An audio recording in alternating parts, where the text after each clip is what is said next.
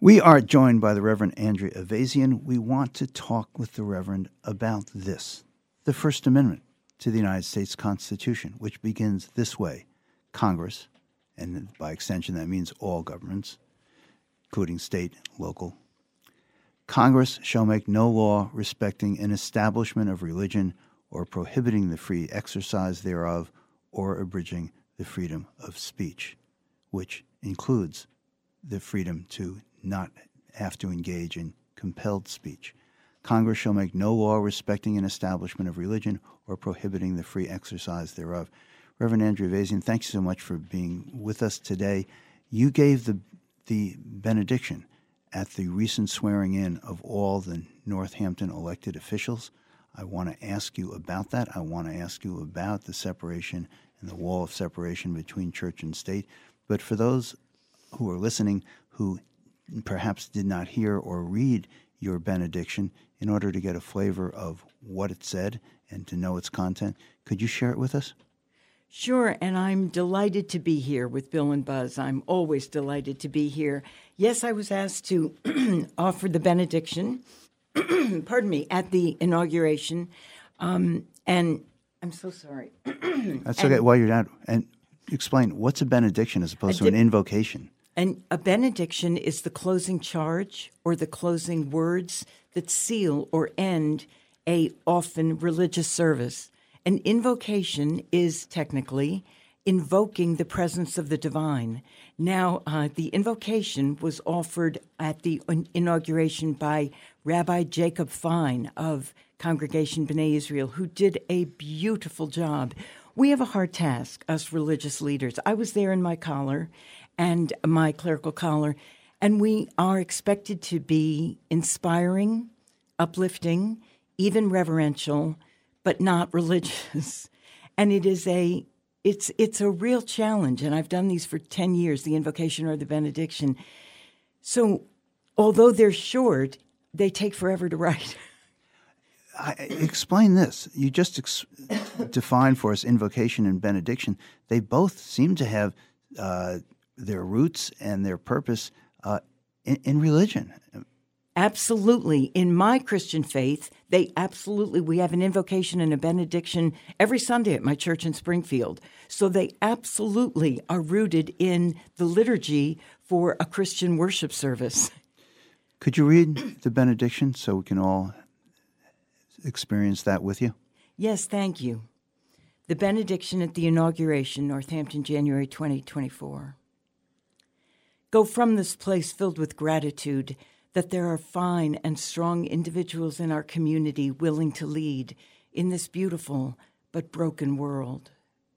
Go from this place knowing that you cannot be righteous every minute of every day, but that should not prevent you from trying. Go from this place knowing that when you are wrestling with an ethical issue or a thorny decision, divine messages may arrive in the night when you cannot sleep. Go from this place remembering the words of author Margaret Wheatley, who writes Whatever the problem, community is the answer. Go from this place recognizing that we can both push and protect our community leaders. Go from this place believing the words in the book of Genesis You were made in the image of God. Go from this place inspired by the goodness you have witnessed here today, the willingness to serve evident in these radiant faces, and the hope we now feel for a bright future in a city we love. Go from this place knowing that when we pull together, miracles, small and large, may appear. Go now, strengthened, encouraged, and empowered to make change and good trouble in this, our beloved community. Go now in peace. Amen. Well, amen to that. How is it not religious in some ways? I understand you're not saying through Jesus Christ our Lord, you're, you're not invoking uh, uh, any of the great prophets or any of the major religions, but it sounds religious to me, although less uh, less Christian than many uh, invocations and benedictions that I've heard in public places over the years. Uh, what do you say that, to this? Well, it's uh, it is religious, and Right. I, let me just supplement Bill's question because uh, I heard the word divine once. I heard a reference to the book of Genesis. I heard the God invoked. So, how is that um, speaking to someone who might be an atheist who'd run for office and, and won that office? You know, you two are the lawyers. I am a person of faith and clergy who is asked to offer a benediction, and that's the word they use. They don't say closing words, they don't say for the invocation opening words. So I wrestle with being true to me and my calling. I'm invited to wear my clerical clothing, and this is as It's a beautiful message. it's a yeah, it tries to be reverential without being too overtly religious. Um, you know, now people talk about being spiritual but not religious. Well, clergy are both. I mean, it's not a binary di- bifurcation. And so, yes, Buzz is exactly right. I refer to the book of Genesis, which is in the Hebrew scriptures. So I'm not referring to the New Testament. I referred to righteousness. I referred to divine messages coming in the night. They asked me to come and be me, and I am honoring that, bringing my questions and my reservations. I think people want a moment where folks feel reverential, quiet, introspective, inspired. And so I try to do that. Is it violating the separation of church and state? It may be. And I have done this for 10 years. Yeah, I don't think as a legal matter, given that there have been uh, uh, officials who have presided over the uh, religious figures who have presided in uh, the Congress for uh, centuries, uh, no one's going to find that this is a violation of separation of church and state, uh, and there are ceremonial exceptions uh, that are uh, near and dear to the Supreme Court's heart, where they say, "Ah, it's not really religious; it's only religious." I mean, it's it's just utter legal gobbledygook, but Right. that's what they say. Bill, when, when y- uh, you suggested that we were going to be talking about this and, and suggested that perhaps I look into it, I have a very short history to say that on September 7th of 1774, the first the Continental Congress began with a prayer by a rector, an Episcopal rector in Philadelphia, and that was beginning of a prayer practice in Congress that continues to today. In 1789, the first Congress under the new Constitution passed a resolution to continue that practice. And on May, uh, in May of 1789, the House voted to appoint a Presbyterian as the first chaplain for 230 years. Congress has named a chaplain at the beginning of every Congress. There's been a total of 62 chaplains, uh, Reverend Ayvazian, and all 62 have been Christians. There have been 11 denominations of Christianity represented, but all 62 have been Christians. There's been no term limit for them, and they lead the chambers in a prayer to open every session. They do a benediction, not as beautiful as yours, but they do a benediction. They conduct Sunday services. They do weddings and funerals for uh, con- congressional members. But it is part is woven into the fabric of what Congress is from the beginning. And the Supreme Court says, well, the, the elected representatives can attend, they cannot attend, they can be there or not be there. It's up to them. There, no one's being forced to participate in religion. Therefore, there's no violation of separation of church and state. I just work here. Uh, you know, it would be very moving if Congress began with a whole team of religious people up front. So there was an imam and a rabbi, someone representing the Hindu faith, the Baha'i faith, somebody even from the pagan Wiccan tradition, somebody from the Buddhist tradition. So if there was a whole team of people, I would be much more comfortable with this. Often when I start my benedictions or my invocations, I didn't this time, two weeks ago, but often I say, Oh, Holy One known to, known to us by so many different names, revealed to us in so many different ways, trying to be inclusive from the outset, trying to almost suggest an interfaith approach. Um, but it would be great if they had an imam or a rabbi or uh, people of other faiths and denominations and religious traditions up front in Congress, of course there would be a backlash, and there would be because there's such Christian hegemony and there is such entitlement in the Christian community, believing that our presence, Christian presence, needs to begin and close ceremonial events and gatherings. And so Christian supremacy or hegemony is so dominant in this country. It's so interesting that you say that. Um, Bill and I, we do this Have Faith segment, as you well know. You're an important part of it uh, um, on Thursdays. And uh, various clerics have first, second, third, fourth Thursday, but four times this year in 2024, there will be a fifth. So we are going to, during those four times, have an atheist. And I learned, didn't know this, Gregory Epstein is right now the president of the 11 chaplains at Harvard University. Those 11 are exactly as you just described. They are imams, they are rabbis from various different faiths and denominations. And he, as an atheist, an avowed atheist, is the president of the chaplains, there to administer to those people who want spiritual guidance who don't happen to believe in God. I think it's wonderful and fascinating. I think it's wonderful and fascinating too. Years ago, I was on the um, Mount Holyoke College campus. I was there for a decade and I was Dean of Religious Life. When I arrived and was appointed Dean of Religious Life, there were three chaplains a Catholic woman leader, a rabbi, and me as a Protestant. When I left 10 years later, there were nine active faith groups, and each one had a chaplain.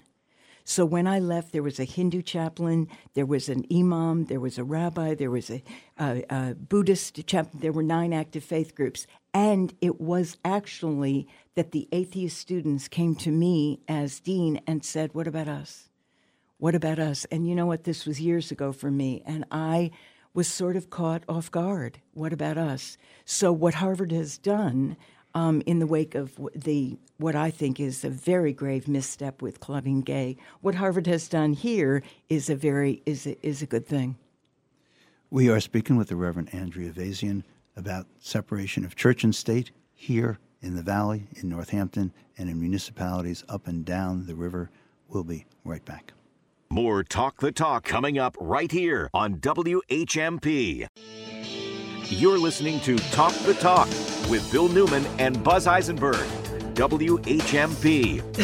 we continue our conversation with Reverend Andrea Ayvazian, who is a member of the senior pastoral team at the Alden Baptist Church in Springfield, longtime minister uh, in various congregations here in the Valley. We have been talking to her about her benediction at the recent swearing in of all the Northampton elected officials. And while we were off air, Buzz, you shared a story that I would appreciate if you would share with those who are with us today. Well, I've been moderator of the town of Ashfield for almost a quarter of a century. And when I first came in, um, I was a town meeting junkie. I came to every town meeting and before becoming moderator, and I was always struck and somewhat offended because every town meeting, particularly the annual town meetings, opened with uh, an invocation to uh, uh, mentioning Jesus Christ. It, it, would a few different denominations of pastors. Uh, I never saw a rabbi, uh, and every time that happened, I felt like, do they really want me here? Do I belong here? Uh, but this is my town. So when I became moderator, I eliminated that practice, and instead, the invocation, if you want to call it that, was a five minute uh, statement by someone from the community, a leader of the community, one sector or another, to talk about what we'd accomplished since our last town meeting, and by um, reciting and and remembering the, the list of people who had died since our last town meeting, and I replaced the religious invocation with that. It, all my years, 20, whatever it is, three or four years as moderator, the only real controversy I remember, and it was only a few people, it was like four people, uh, they resented the fact that I'd eliminated that invocation. Uh, uh, Reverend Ayvazian, now I know, I want to do point out that your benediction was, a, the message was just beautiful. And the fact that you were true to yourself by a few references to God and Genesis and divine goes with, it's, goes with the job, doesn't it? And you know, your story, Buzz, is such an example of Christian entitlement and Christian hegemony that Christians don't question that they have that we have a right to be upfront and offering an invocation. That for all those years nobody said, but we're a pluralist, religically, religiously pluralistic nation. And this is a secular event. And this is a secular event, and we're invoking Jesus Christ. What about all the Jewish members? What about all the Hindu and the Buddhist and the Muslim members? So you did a brave thing. I'm not surprised there were pushback. I think that's a very important story. So, how do you reconcile all this for yourself, Reverend Andrea Ayvazian? You, you, you've, I think, articulated extremely well what the various uh, conflicts are, what the different currents are that run within you in, in creating and writing an invocation or a benediction. How do you resolve it? You know, I wrestle with it. I am also very happy to say that in years past, in the many of the um, inaugurations and swearing in that I've done, both in Hampshire County and in Franklin County, we used to have me do the invocation and the benediction. Now, at least, there is some interfaith presence because we have a, a rabbi or a Jewish religious leader offering either the invocation or the benediction. I wrestle. I work very hard with my wording. I also show it to my I show my words to an interfaith group and say, is this okay? So I have readers and voters and, and supporters and critics. Um, and I continue to say yes because I think that this, and I've used the word before, a sense of the reverential, something inspiring, something that sets the tone, that we're maybe in the presence of something larger than ourselves that that is happening at these ceremonies. I want to be a part of it, and I think it brings something. But I wrestle with my wording, and I choose every word with great care. Was your benediction well received by the recently elected, now sworn in officials in Northampton? Apparently so. I mean, people don't run up to you at coffee hour and say that's most high five, high five, great benediction. Okay. What is funny that happens is that afterwards, people do not know after the final amen if they should clap. So there's applause, and then there's not applause, and then they stop, and then they sit on their hands, and I just kind of take my seat again. I think it was well received. Apparently, I hope so. I, I, I think everyone who knows you knows uh, that, that, inclusivity is your middle name and, and how much you welcome pluralism in our secular and religious uh, frameworks. And so, with that, I'm going to say, bless you. Thank you. Thank you. Can we get an amen? Can we get an amen? Amen. Right. Thank you, Reverend Andrea Thank Ayvazian. really appreciate much. your insights today. Thank you so much.